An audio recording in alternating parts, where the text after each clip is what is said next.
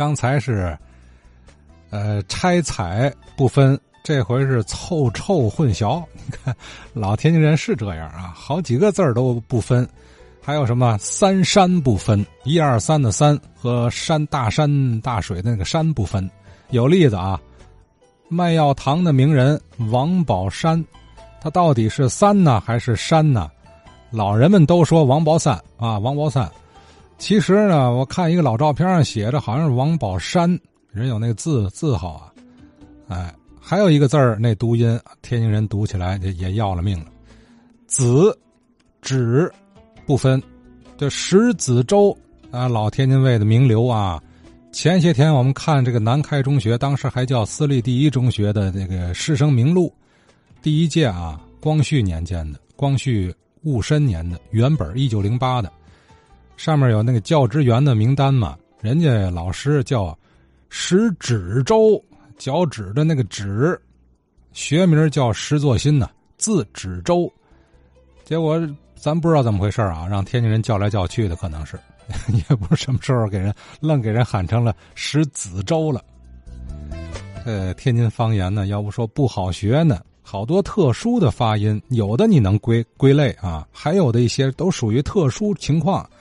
哎，这个这个，前两天听谭咏维老师哈讲了讲天津话这个音变问题，呃，咱先来听苏长福先生也接说几句。听了唐汝维先生的讲话，很受教育。呃，我少加补充几句。天津关于蛇字有念啥的，青啥白啥，但是有的地方你必须念蛇，比如说胡琴的蒙皮是蛇皮，你不能说它啥皮啊，所以蛇字的读音还是有区别的。另外，我再说说天津这个方言里边啊。他的拼音，有的他给添了一个声母，哎，有的他给减去了一个声母。譬如 o o n i e， 在咱们天津话呢，头里就加了一个呢字，变成了 no no n n 呢，这是加字的，还有减字的，知吃诗日，这个知把后边那个喝省去了，变成了滋。吃呢，把后边那个 h 那个呵字省去了，变成了呲；诗呢，就变成了丝；日呢，变成了一。知了，天津话叫寂了，啊，我拿镊子我粘寂了去。这他念借啊，借个日子你可怎么过？借借什么呀？啊，吃念成嗔，埋伏愁下水愁。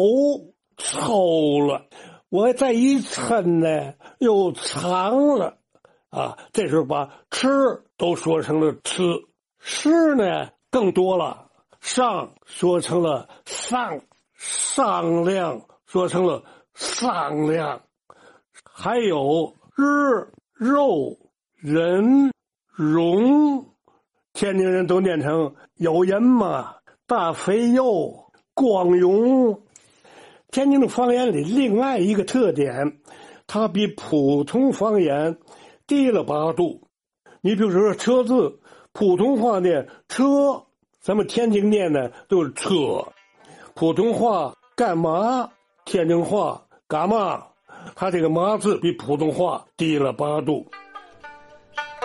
呃，天津话哈，天津话有一个音呢、啊，有俩音，至少俩音啊，就是吃石这俩音，呃，特别了。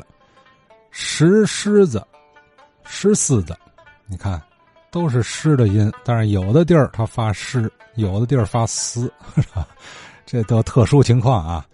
现在我就发现很多人呢，使劲儿的说天津话，他整个把天津话给整得四不像。你要不会说啊，包括天津人啊，不会说别愣说。你就自然的把那音调找准了就行了，不行他非得故意齿音字，结果贻笑大方了。吃饭吃您吃了吗？